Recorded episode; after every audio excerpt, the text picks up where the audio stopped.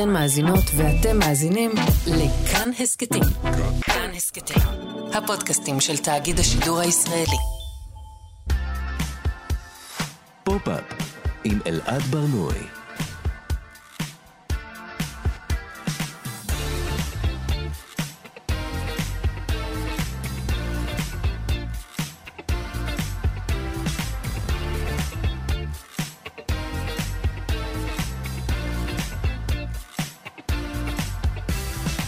שלום, בוקר טוב, כאן תרבות, אתם על פופ-אפ. בכל שבוע אנחנו מדברים כאן על התרבות שמעניינת באמת, כל יום חמישי בשעה עשר, בשידור חי, ב-מאה וחמש נקודה שלוש ו-מאה וארבע נקודה תשע אף אם, ניתן להזין לנו גם כעסקט באתר של כאן, ביישומון של כאן, וביישומוני המוזיקה והעסקטים השונים. איתי באולפן טן לי סאן שמפיקה את התוכנית, טכנאי השידור שרון לרנר, בוקר טוב לכם, אני אלעד בר-נוי, בואו נתחיל.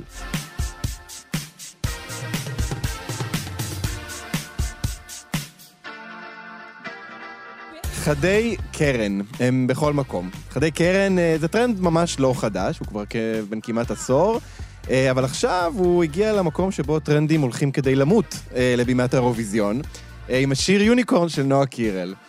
יוניקורן זו מטאפורה ללא מעט דברים, והיום אנחנו בתוכנית נפרק ליצור הזה את הצורה, וננסה להבין טוב יותר את המקום שלו בתרבות העכשווית. נלך בעקבות ההיסטוריה העממית של חד הקרן, היסטוריה שהולכת אלפי שנים אחורה, ונשאל, למה אנחנו חוזרים כל הזמן לאותו סוס עם קרן תקועה במצח, במקום להמציא לנו יצורים חדשים? נברר גם איך חיית מלחמה, אלימה, מסוכנת, עברה מיתוג מחדש והפכה ליצור ורדרד, קסום ופלאי, ואיך זה קשור להדחקה של מיניות, וגם על יוניקורן ההייטק והמקום שלו בתרבות העכשווית. פופ-אפ עם אלעד בר-נוי. אלפי שנים לפני שאחד הקרן הגיע למקלדת האמוג'י או לבימת האירוויזיון, הוא הסתובב ביערות קסומים, הסתחבק עם נשים בתולות, והציט את דמיונם של אנשים בהמון תרבויות ברחבי העולם, וכדי לעזור לנו להכיר את ההיסטוריה העממית של אחד הקרן, איתנו דוקטור דודו רוטמן, חוקר ספרות עממית באוניברסיטה העברית ירושלים. בוקר טוב, דודו. בוקר אור. דודו, איפה אחד הקרן מופיע לראשונה? וואו, זה ממש מזמן. אנחנו מקבלים, ייצ... אנחנו מכירים ייצוגים, כלומר פסלים ו... וציורים של חד קרן אה, כבר ב... ב... לפני בערך ארבעת אלפים שנה, בתקופת הברונזה, באזורי אה, מזרח אסיה, באזור הודו. אה, אנחנו רואים חיה עם קרן אחת, היא אומנם יותר דומה לפרה מאשר ל... סוסו עז, אבל, אבל כבר אז אנחנו אה, רואים ייצוגים של חיות כאלה, ו, ו, ואנחנו משערים שזה מבוסס על סיפורים. כלומר, מבוסס על סיפורים, אתה, אתה מבקש לומר שהם הם לא חשבו שזה יצור אמיתי, אלא הם ידעו שזה יצור מיתולוגי כבר אז. אה, לא, הם חשבו שזה יצור אמיתי, הם פשוט לא ראו אותו בעיניהם. אה. דודו, אני רגע לוקח פה שאלת, אני לוקח פה הצידה כדי לשאול שאלה. אנשים פעם, הם היו פחות חכמים, אני לא מבין, איך הם חשבו שזה יצור אמיתי אם לא ראו אותו אף פעם? לגמרי זה לא, זה לא שהם פחות חכמים, פשוט תפיסת העולם, הדרך שבה הם תפסו את המציאות, הייתה שונה משלנו. הסיפור שלנו של מדע אמפירי, שמה שנכון זה מה שחוזרים עליו בניסוי, במעבדה ובאותם תנאים ומוכח כנכון, הוא סיפור די חדש, הוא סיפור של פחות מ-חמש מאות שנים. Mm. ב- ב- בעבר, כדי להבין את העולם, הדרך uh, לעשות את זה הייתה לספר עליו, כלומר לספר סיפור, לספר סיפור uh, שבסך הכל משתלשל באופן הגיוני, ואין שום סיבה שאם זה המצב, לא נאמין שכך הוא היה. אוקיי, עכשיו, מהסוג של פרה עם קרן, איך הוא התגלגל להפוך להיות אותו סוס אצילי כזה, עם קרן יפה, הדמות הנאה והתמירה הזו שאנחנו מכירים היום? כן, אז אנחנו, אז אנחנו יודעים שכבר בעת העתיקה, נניח, היוונים, ביוון הקלאסית, אמנם הוא, לא, הוא עוד לא, הוא לא יצור מיתולוגי, הוא ממש יצור שמופיע ב, ב, ב, במפות, כלומר נושאים או, או גיאוגרפים, פרוטו-גיאוגרפים, טענו שיש יצור בשם, שיש לו קרן אחת,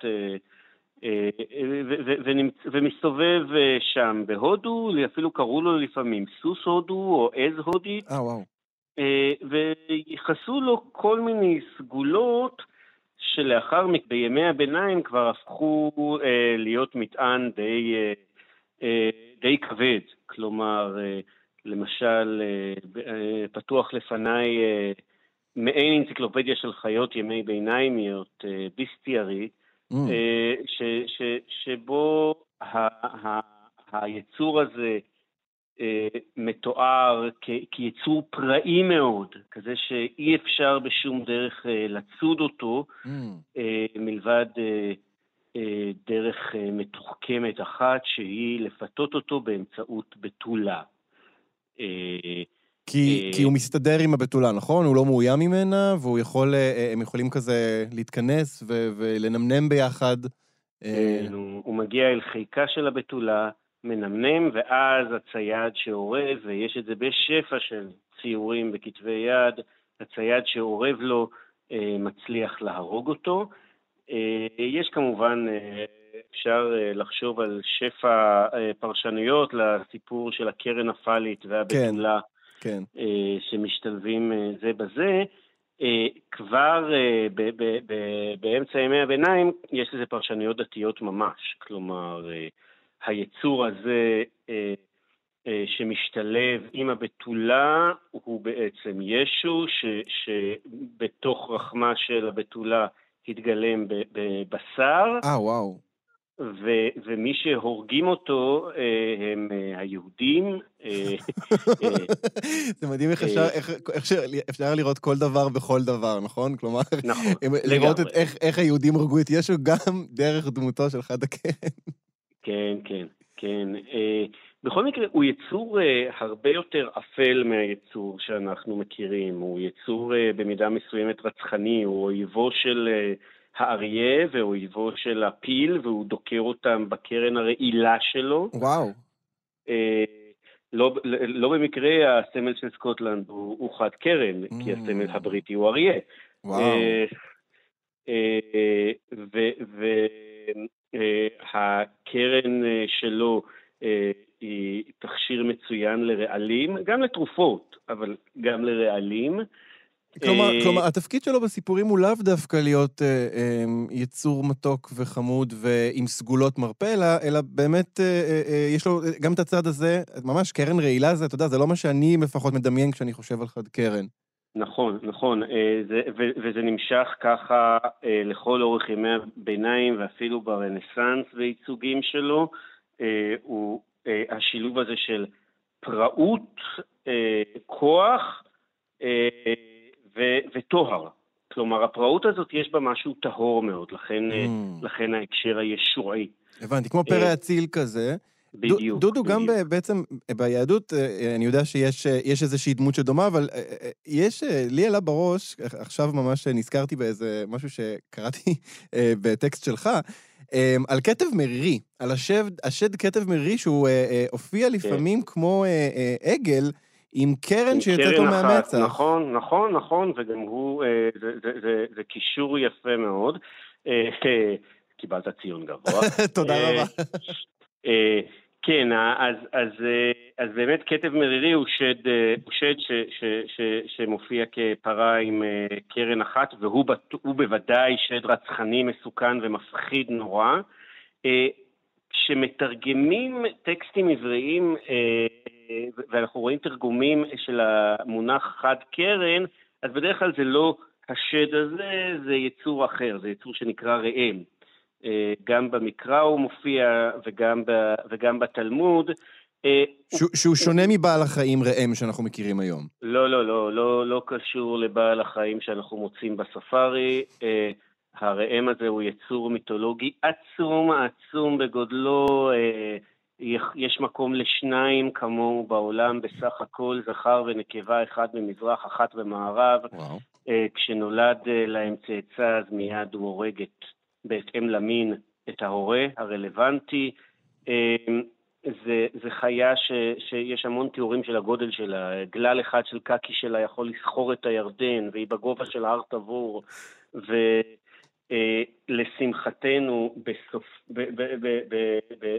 בעולם הבא, שאני ואתה נשב במסיבה שתהיה מסיבה של צדיקים, כי אין, אני לא רואה שום דרך שבה אתה ואני נשב בשום מקום אחר. בוודאי. אז נצפה בקרב בין הראם או שור הבר ללוויתן, ובשיאו של הקרב הלוויתן ירצח את הראם עם הסנפיר שלו, והראם ירצח את הלוויתן עם הקרן האחת שלו, ואז נסבע, נאכל את שניהם. אה, זה שור הבר ולוויתן, נכון? בסעודה זו אנחנו נאכל את ה... טוב, זה, זה נשמע נורא, אני חייב להגיד, אבל בסדר, כן, בסדר, יש עוד זמן. דודו, אנחנו לקראת סיום, ואני כן, אני רוצה לשאול אותך... הדמות הזו שאנחנו רואים היום, הדמות המקסימה, החמודה, הנפלאה, זו שהמיניות שלה היא כזו, לא נמצאת כל כך על פני השטח. איך, איך, איך עשינו את הדרך משם לפה? אז זה קורה בתקופה הוויקטוריאנית, זו המאה ה-תשע עשרה, אפילו מחצית השנייה של המאה ה-תשע עשרה, כש... המון המון יצורים קסומים ש, שמצאו את המק... ש, שבאו מהפולקלור האירופי, הולכים ומוצאים את מקומם בסיפורי ילדים. ואז הם, ואז הם עוברים תהליך של מיתון, של סובלימציה. הם, אנחנו רואים את זה עם הפיות, שהיו יצורים רצחניים, חוטפי תינוקות, ואנחנו רואים את זה גם עם החד קרן. החד קרן... ש, שמראש היה מין יצור פראי, אגב, בכל מיני צבעים, לבן, שחור, חום, mm. אה, אה, מקבל את ה, מקבל את הפנים ה, את, את, ה, את הפנים הקסומות יותר שלו, העדינות יותר שלו, החביבות, חסרות המיניות, אה, אה, ש, ו, ו, ו, וככה הוא מוצא את המקום שלו בספרות הילדים, אה, וזה בעצם הפנים ששולטות בכל המאה ה-עשרים, עד תחילת המאה ה-עשרים ואחת, כשהוא מזוהה גם עם התנועה הלהט"בית, עם הקהילה הלהט"בית, כן. בעקבות, ה... בעקבות העניין הזה. כן, טוב, אנחנו בקרוב נשמע בהמשך התוכנית עוד הרבה על ה... על ה... בדיוק על המעברים האלה שעשה היוניקורן, חד הקרן משם לכאן. דוקטור דודו רוטמן, תודה רבה לך על השיחה הזאת. תודה לך. פופ-אפ עם אלעד בר-נוי. חד הקרן הוא אמנם יצור מיתי, אבל האקדמיה ללשון עברית נדרשה לשאלה כיצד נקראת נקבת חד הקרן. כידוע, האקדמיה ללשון לא משתגעת על הבינאריה מגדרית, והיא שמחה על ההזדמנות להציע כינויי גוף לחד קרן, אז הנה ההצעות שלה. אז מלבד נקבת חד קרן, שגם זה מותר לומר, על פי האקדמיה ללשון אפשר לומר חד קרן נקבה, חד קרנית, חד קרנה, חדת קרן, והצורה החביבה עליי, חת קרן, חת תף, חת קרן. חד הקרן נתפס תמיד, או חת הקרן, אנחנו לא, אנחנו לא מפלים, נתפסו תמיד כיצורים, ייצור מופלא, ייחודי, נדיר, חד פעמי, יוצא דופן, שגם המגדר שלו הוא חד פעמי ומיוחד, מילות תואר שהיום משמשות אותנו כדי לתאר, ובכן, את עצמנו. וכדי להבין קצת את חד הקרן בן זמננו, איתנו העורכת ומחברת הספר הרשת התרבותית, נועה מנהים. בוקר טוב, נועה. בוקר אור. נו, אני רוצה להתחיל משאלה עקרונית לגבי חד הקרן. אין חד קרן. די. פתרתי. וואו. כן, שברתי אותך. אוקיי, לא, סליחה. איך ממשיכים מכאן? נו, אני רוצה רגע להבין, איך זה, למה אותם יצורים מופיעים כל הזמן בכל כך הרבה מיתולוגיות וסיפורים? גם בהארי פוטר, בנרניה, כאילו, אתם לא יכולים להמציא יצור חדש? למה להמציא יצור חדש אם היצור הישן עובד כל כך טוב? זאת אומרת, זה, זה עניין של אקונומיה תרבותית. יש לנו כבר את היצור הזה, הוא קיים מקדמת דנה. אנחנו יכולים להלביש עליו כל פעם איזה כסות ואיזה חזות שאנחנו רוצים. זה מאוד חסכוני, ואתה מקבל את ההדהוד כאילו של כל המאות השנים מאחוריך, ברגע שאתה... זה מין קצרנות תרבותית כזו, כאילו אתה יכול להגיד מילה אחת, או במקרה הזה שתי מילים, חד קרן, ולקבל מין שק שלם של אסוציאציות והקשרים שבא איתו. אז זה הרבה הרבה יותר פשוט יעיל. התחלנו, מקודם דיברנו עם דוקטור דודו רוטמן על, ה, על, ה, על ההיסטוריה שלו בספרות עממית, ו- mm-hmm. והתחלנו רק לגעת במעבר הזה שהוא עשה. אני קראתי כתבה שלך עוד מ-אלפיים שבע עשרה על חד הקרן, שאת מזכירה שם את הפרפוצ'ינו חד קרן של רשת סטארבקס, שזה בעצם משקה ורוד כחול, אני מביט בו כרגע עם קצפת ונצנצים מלמעלה. איך הגענו לדבר הזה מהיצור המהמם הזה? אני חושבת שזה בגלל מה שהזכרת קודם, כלומר, העובדה שחד הקרן אינו שכיח, בלשון המעטה, כלומר, כן. ומראש אנחנו מדברים על יצור מאוד מאוד נדיר ובעל עוצמה, ואנחנו נורא רוצים לחשוב על עצמנו כעל יצורים נדירים ובעלי עוצמה. ואם אנחנו יכולים גם להיות צבועים בצבעים עליזים וססגוניים, אין דבר שאנחנו היום אוהבים יותר לחשוב על עצמנו על כאלה. ומהבחינה הזאת, אגב, חד הקרן וחברתו הטובה בתולת הים, או בת הים, אנחנו נקרא לה בשמות קצת פחות ממגדרים,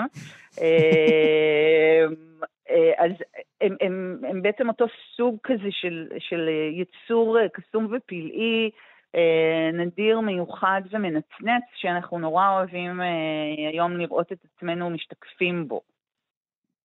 כלומר, החד קרן, יש פה, יש פה שאלה שאני מנסה רגע להבין אותה, כי אם בעבר החד הקרן היה מין יצור שאנחנו מסתכלים עליו, ואנחנו אומרים, וואו, איזה, איזה יצור פלא, איזה יצור קסם, איזה כיף שיש בעולם כזה דבר נהדר ונפלא, איך עברנו מזה, שאת זה אני יכול להבין, להגיד, אני היצור הנפלא הזה, אני הדבר המאמם והחד פעמי הזה. איך, איך, איך קרה המעבר הזה?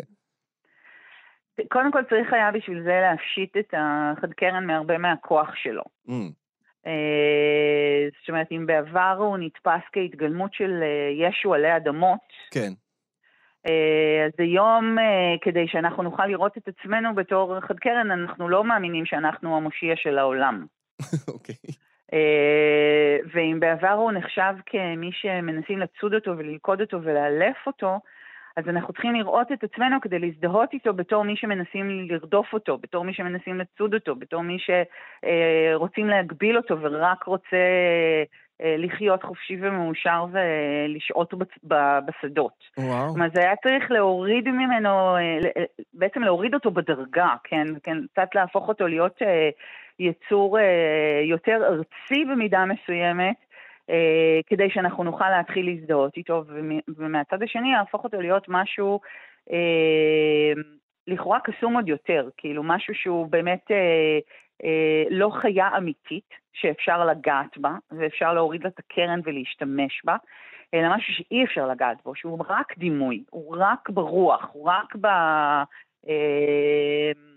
בקישוטים על הקלמרים שלנו, ובכאילו תחפושות שאנחנו יכולים לקנות בפורים כזה. זה ממש מעניין מה שאת אומרת, נועה, כי יש כאן איזשהו מהלך, ממה שאני שומע, זה קצת כאילו תודעת קורבן כזו, כלומר, הפשטנו אותו מהכוח שלו לא רק להגן על עצמו, אלא לתקוף. מקודם דודו רוטמן אמר שהקרן שלו הייתה רעילה, אז לא רק שהוא כבר לא תוקפן בעינינו, הוא קורבן.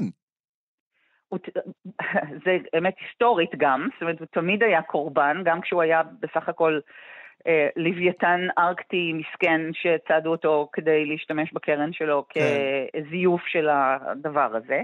אה, ועם השיר של, זאת אומרת, אני חושבת ששמעתי את פעם ראשונה את השיר של נוער, אחרי שנרגעתי מזה שבקליפ יש קן תאור ולא חד קרן, שמתי את זה בצד לרגע. רגע, צריך רגע להתעכב על זה. נועה קירל בקליפ מופיעה כחצי אדם חצי סוס, שזה לא חד קרן, אלא קן תאור. קן תאור, בדיוק. הקן תאור אינו חד קרן. אז אחרי שנרגעתי מזה, והיא חוזרת על השורה הכל כך פוטנטית, I have the power of the unicorn, כן, יש לי הכוח של החד קרן, מהו אותו כוח של חד קרן שעליו היא מדברת בשיר? Mm. זאת אומרת, החד קרן המיתולוגי נתפס בתור חיה מאוד עזה ואלימה, שרק בתולה היא יכולה להכניע אותה. Oh. בוא לא נתעכב על הסימבוליקה הפלית המאוד ברורה הזאת של החיה עם הקרן הזכורה, שאפשר להרגיע אותה רק אם היא מניחה את ראשה בחיקה של בתולה חשופת חזה. כי זה לא צריך להתעכב על זה. כן, זה, זה די מספר את עצמו. כאילו, הבתולים שוללים מהחד קרן את הכוח שלו, אז על איזה כוח אנחנו מדברים פה היום? איזה כוח יש לחד קרן היום?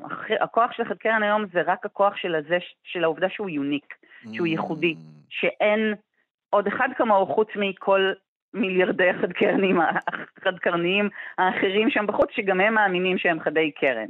אבל זה כן בא מתוך אה, תחושה של אני מיעוט נרדף.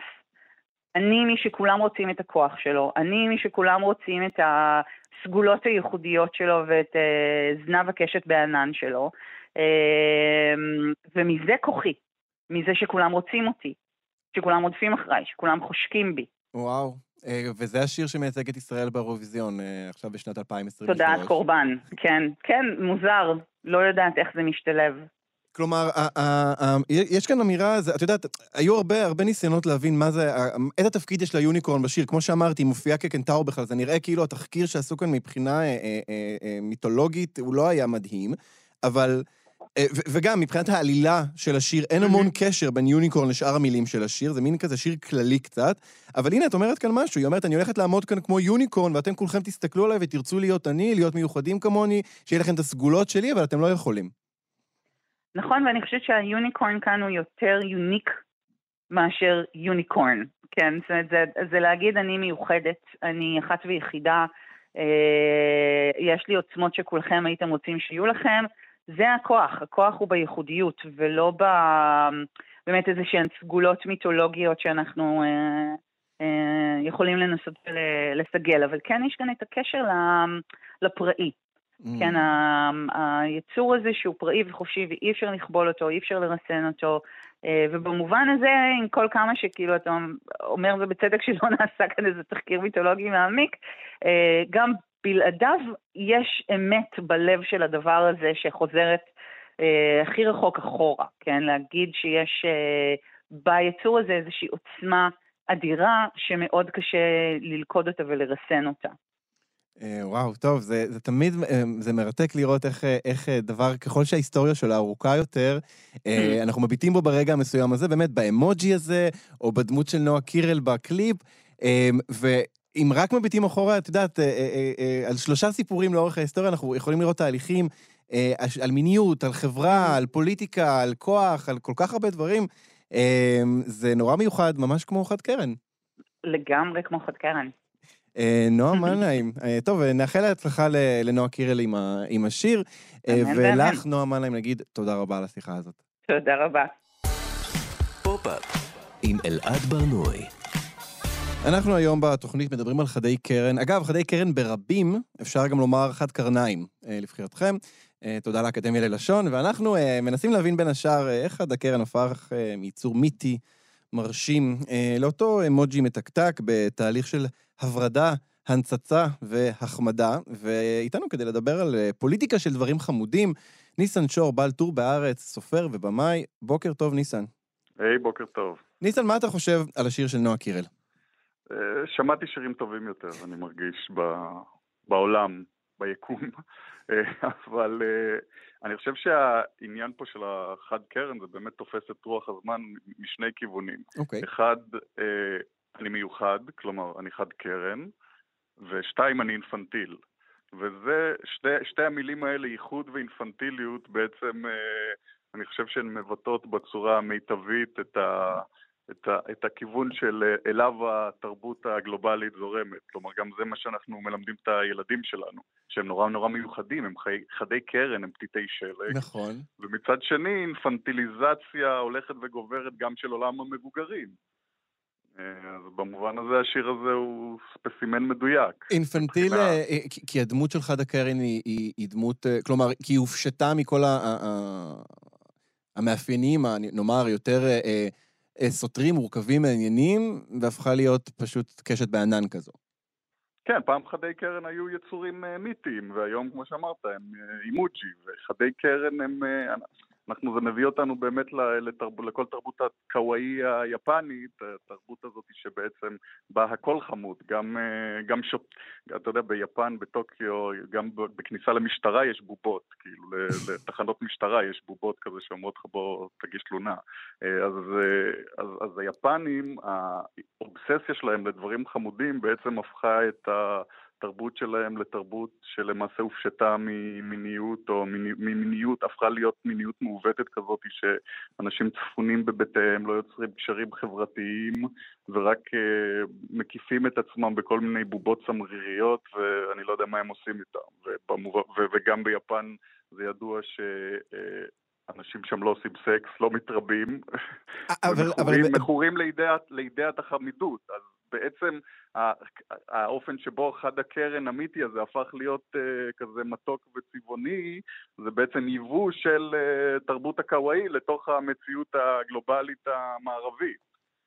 התרבות הקוואי, זה בעצם, אנחנו מסתכלים על הכל ורואים איך הוא חמוד, נכון? כל דבר יכול להיות חמוד, גם האוכל הוא חמוד, כל דבר הוא בייבי, כל דבר גזר, כאילו, אנשים יכולים להסתכל היום על, על סרטון בטיקטוק ולראות גזר גמדי, ולהגיד, אוי, שזה חמוד, גזר גמדי, נכון? אבל את, אתה בעצם קושר בין הדבר הזה לירידה ב, ב, בחברות, בקשרים חברתיים ובמיניות. עכשיו, ה- ה- המיניות הזאת, היא, היא, היא, אמרת את זה באיזה חצי מילה, ואני רוצה רגע להתעכב על זה, היא, למה היא הופכת? היא, היא מודחקת לחלוטין, או שהיא הופכת לאיזה מין מפלצת מעוותת?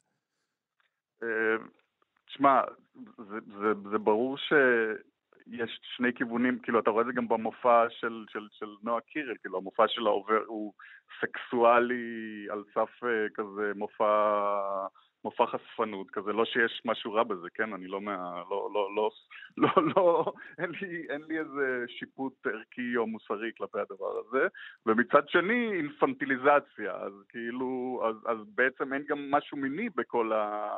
מופע שלה, זה, זה, זה עובד על, ה, על, ה, על שתי הקצוות האלה, ואני חושב שאחד קרן, אתה יודע, שוב, ה, כאילו בעצם, ובכלל כל הדיבור המתוקי הזה, אז זה אומר שאנשים הם לא, הם, הם נותרים ב, ב, ב, בילדותיות כזאת, ובטח לא יכולים לתאר לעצמם, את עצמם, עושים דברים שמזכירים יחסי, יחסי אישות, נקרא לזה. כן, בוא, בוא, לא, בוא, לא, בוא לא נאמר סקס ברדיו, אבל, כן, אבל, אבל למה, למה בכזו קלות אה, מאמצים את התרבות הזו? כאילו, אתה יודע, סקס זה חלק נורא משמעותי בחיים של אנשים לאורך דורות, אנחנו, ככה אנחנו ממשיכים את ה... אני יודע... את היום-יום שלנו, זה הליבידו, זה הדרייב, זה הכל. איך אנחנו בכזו קולות מניחים את זה בצד? אתה חושב שזה קשור לחרדה, לחששות? למה? קודם כל, זה לא סוד שכמות האנשים שמקיימים יחסי מין אצל המילניאלס והזילניאלס היא הולכת ופוחתת.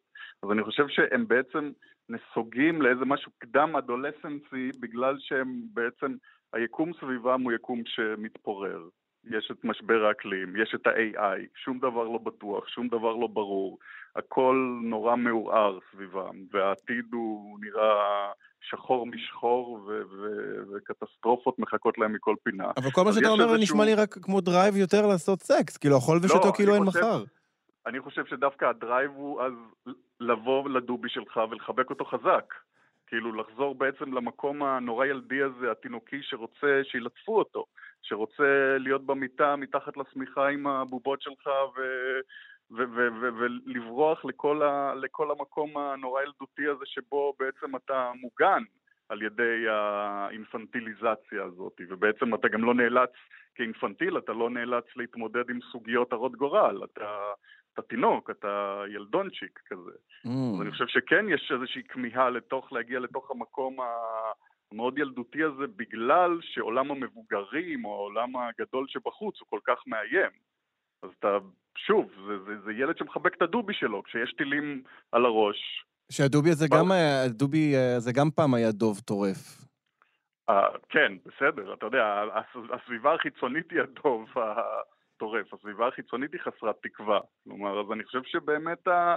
ושוב, זה גם, זה גם לא רק למילניאלס ולזילניאלס, אני חושב שגם אנחנו בגילאים יותר מבוגרים, אנחנו מתנהגים כאינפנטילים, כלומר, כל הסביבה שלנו, בשפה שלה, כמו שאמרת, מתוקי, חמודי, הכל כאילו נורא עובר אינפנטיליזציה, גם ברשתות חברתיות, גם בסרטונים שאנחנו מצלבים, גם בכל האימוג'יז וגיפים, כאילו כל השימוש, השפה היא עוברת אינפנטיליזציה ו... ו... ו... ירידה באמת לרמה כזאת של פרצופים מחייכים ו- ולבבות וכזה. במובן הזה, בימת האירוויזיון היא, היא, היא התגלמות די מופלאה של הדבר הזה, כי אני לא יודע אם צריך לצפות במופעים, אבל כמעט בכולם יש איזשהו אלמנט שהוא יכול להיות מפחיד, רצחני, מוזר, ביזר, והוא הופך ל... לא רק לפריק שואו, הוא הופך למשהו באמת לא מאיים, לא מיני, הכל שם נהיה, אתה יודע, פעם היו קוראים לזה קאמפ, אני לא חושב שזה מאוד קאמפי, אני חושב שזה, אני, אין לי, אין לי שם לזה, אבל זה, הכל מאוד מאוד חמוד. אתה יודע, אירופה היא מקום מעוות, היא תמיד הייתה, כלומר, אירופה הרצחנית של ימי הביניים, של מסעות הצלב, אתה מגיע לאחרי מלחמת העולם השנייה, אז אנשים, ועכשיו עם כאילו המלחמה באוקראינה ומה שזה עושה במזרח אירופה, אז כאילו כל האכזריות וכל ה... זה לא סתם יש שם, כאילו תמיד, אני זוכר, משנים עברו כל מיני מופעי ויקינגים כאלה, עם קרניים. זה מקום נורא משונה, וה... האירוויזיון הוא איזושהי זירה לבטא את המוזרות האירופאית הפסיכוטית, האלימה הזאת, בכל מיני דרכים לא צפויות, וגם שוב לסגת לאינפנטיליות מצד אחד, מצד שני למיניות מוגזמת, להומויות כאילו הכי קמפית, ובכלל, אתה יודע, זו תחרות כל כך מינורית, הרי באירופה לא עושים מהתחרות הזאת, מי יודע מה, אתה יודע, זו תחרות מינורית משעשעת, רק בישראל זה נהפך לאיזשהו מיזם לאומי שכל ה... ז'יטונים הפטריוטים מונחים עליו, זה הרי כמו שאצלנו תמיד יודעים להפוך כאילו דברים נורא אזרחיים נחמדים למין תחרות מוטרפת על, על סף המבצע הצבאי. וגם אנחנו, אנחנו באמת בשיחה הבאה שלנו תהיה בדיוק על ההיבט הכלכלי של הסיפור הזה, או הצד היוניקורני, היזמי, הסטארט-אפי, שאני חושב שהרבה אנשים כשהם שומעים את המילה יוניקורן, זה מה שעולה להם לראש, ובאמת, מה יותר ישראלי מסטארט-אפ?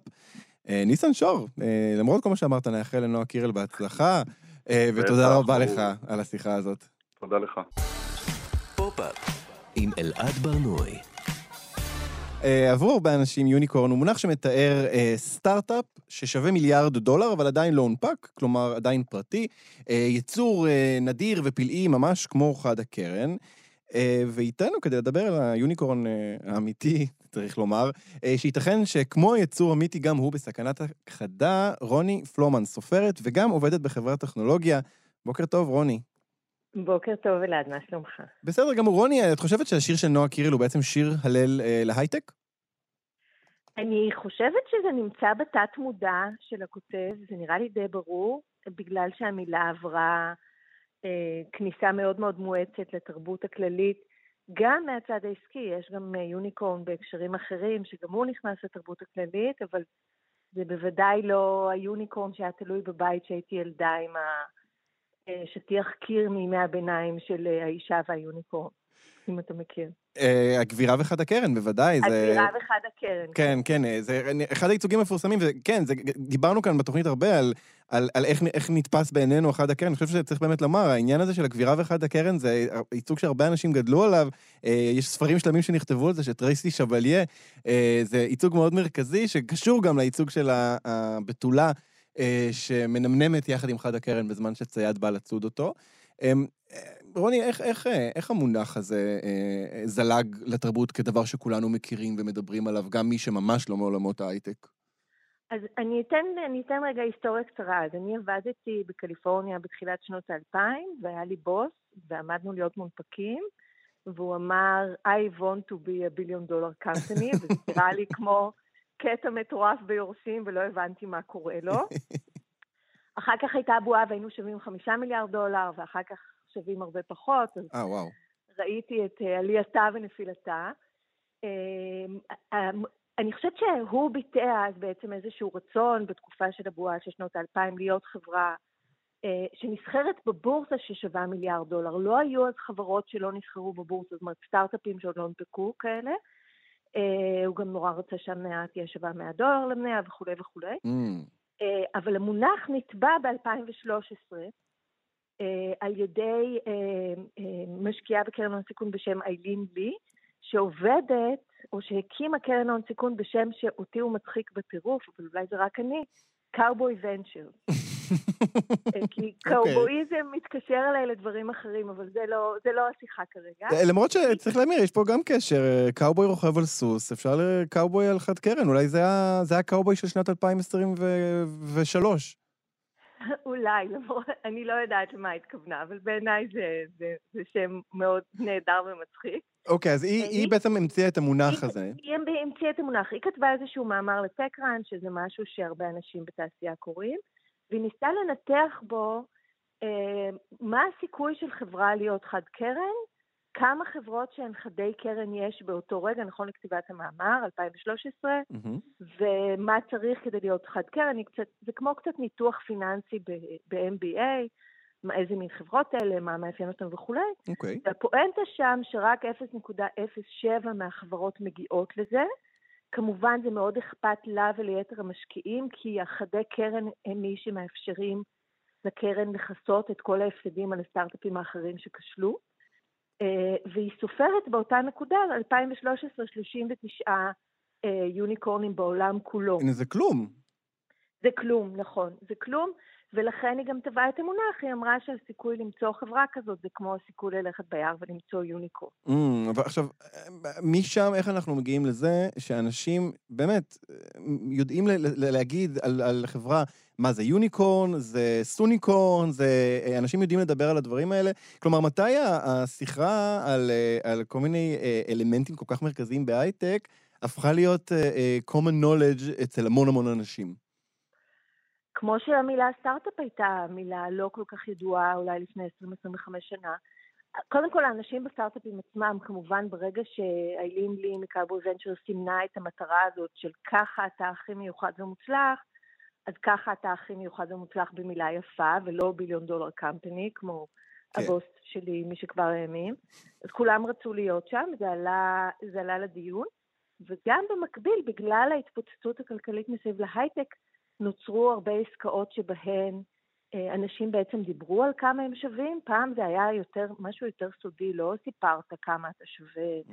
ככה ב, בהודעה לעיתונות, וזה פתאום הופך למשהו שגם כולם רוצים להיות, גם כולם מחצינים, וה, והאפקט שלו ל, ל, לכלכלה של ההייטק, בתוך ישראל, בתוך קליפורניה, בתוך ארצות הברית, זה דלף לשיח הכללי. את חושבת, רוני, ש... כמו המילה אקסיט, אגב. נכון, כן, הייתה גם סדרה כזאת על סטארט... זה מעניין הדבר הזה של יוניקורן והייטק, רוני, כי יש איזו סתירה, אני חושב, מובנית, את יודעת, מכירים אנשים שעובדים בהייטק, זה, את יודעת, עובדים בחברה שבסוף את סחירה, יש איזו שגרה כזו מאוד מאוד שוחקת, עובדים בקיוביקלס הרבה פעמים, האופי העבודה הוא דומה מאוד בין חברות שונות, עכשיו לא משנה כמה, לא יודע, חטיפים יהיו בחדר מנוחה ופלייסטיישן וכל הדברים האלה, בסוף זו עבודה שהיא מאוד לא ורוד ונצנצים, וכל הדברים הנפלאים האלה שעולים לנו בראש כשאנחנו חושבים על יוניקורן. את חושבת שעדיין יש איזושהי כוונה מצד... בעלי סטארט-אפ, בעלי חברות הייטק, לגרום לעובדים שלהם להרגיש שם חלק ממשהו, להרגיש מיוחדים, להרגיש איזה מין שליחות או איזה משהו משותף, או שמדובר באיזה מין מס שפתיים כזה שאומרים אותו ברעיונות לתקשורת? לא, אני חושבת שהם מאוד מאוד רוצים לעשות מוטיבציה לעובדים, זה משהו שהתעשייה מתעסקת בו המון, כי יש קושי בלהשיג עובדים, יש קושי בלשמור על המוטיבציה שלהם, ויש פה מין משהו שהוא מעניין מאוד ברמה המרקסיסטית, מי שמרוויח מהיוניקורן והופך לאדם ששווי החזקות שלו יוניקורני בעצמו, הוא המייסד, קרן הון הסיכון, אבל את הזוהר הזה של ללכת וליצוק על יוניקורן, אני מניחה שרוב המנכ"לים משתמשים בזה אפילו פחות בשביל האגו של עצמם, אלא כדי לגרום לעובדים להרגיש שהם עובדים אה, במקום מיוחד ושווה. וזה עובד לדעתך? אה, אני חושבת שכן, אני חושבת שאני לא לגמרי מסכימה איתך שלעבוד בהייטק זה אפור ומייגע, אבל זה בהחלט... אני מעולם לא עבדתי בהייטק, אני רק באמת את התפיסה מהצד. אבל זה בהחלט מין מאמץ ומרתון למרחקים ארוכים, כשתמיד יש פער בין איך שהחברה משווקת את עצמה למציאות העסקית שלה, שהיא לעתים רחוקות יוניקורנית, אלא אם אתה יוניקורן.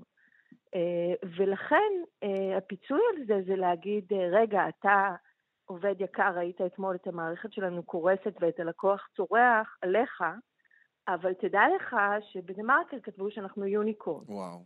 אז קוף את קומתך. וואו.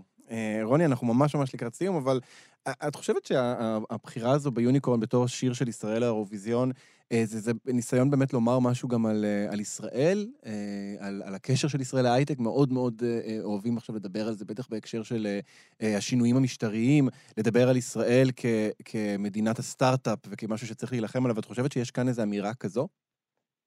אני לא חושבת שיש בו אמירה פוליטית, אני אישית חושבת גם שהתנועה שהם עושים עם היד נראה כמו קרן של קרנף, וזה אפשר לקחת לעולמות לגמרי אחרים.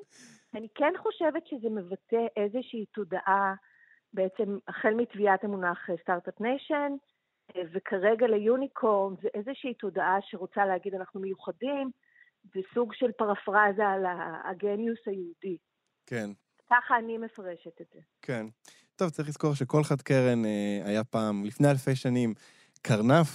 רוני פלומן, תודה רבה לך על השיחה הזאת. בשמחה אלעד. ביי. וזהו, אנחנו הגענו לסוף התוכנית, פופ-אפ, בכאן תרבות, את כל השירים מכל התוכניות, אפשר למצוא בפלייליסט מתעדכן, פשוט חפשו בספוטיפיי פופ-אפ, תודה לטל ניסן על ההפקה, תודה לטכנאי השידור שרון לרנר, אני אלעד בר-נוי, להתראות.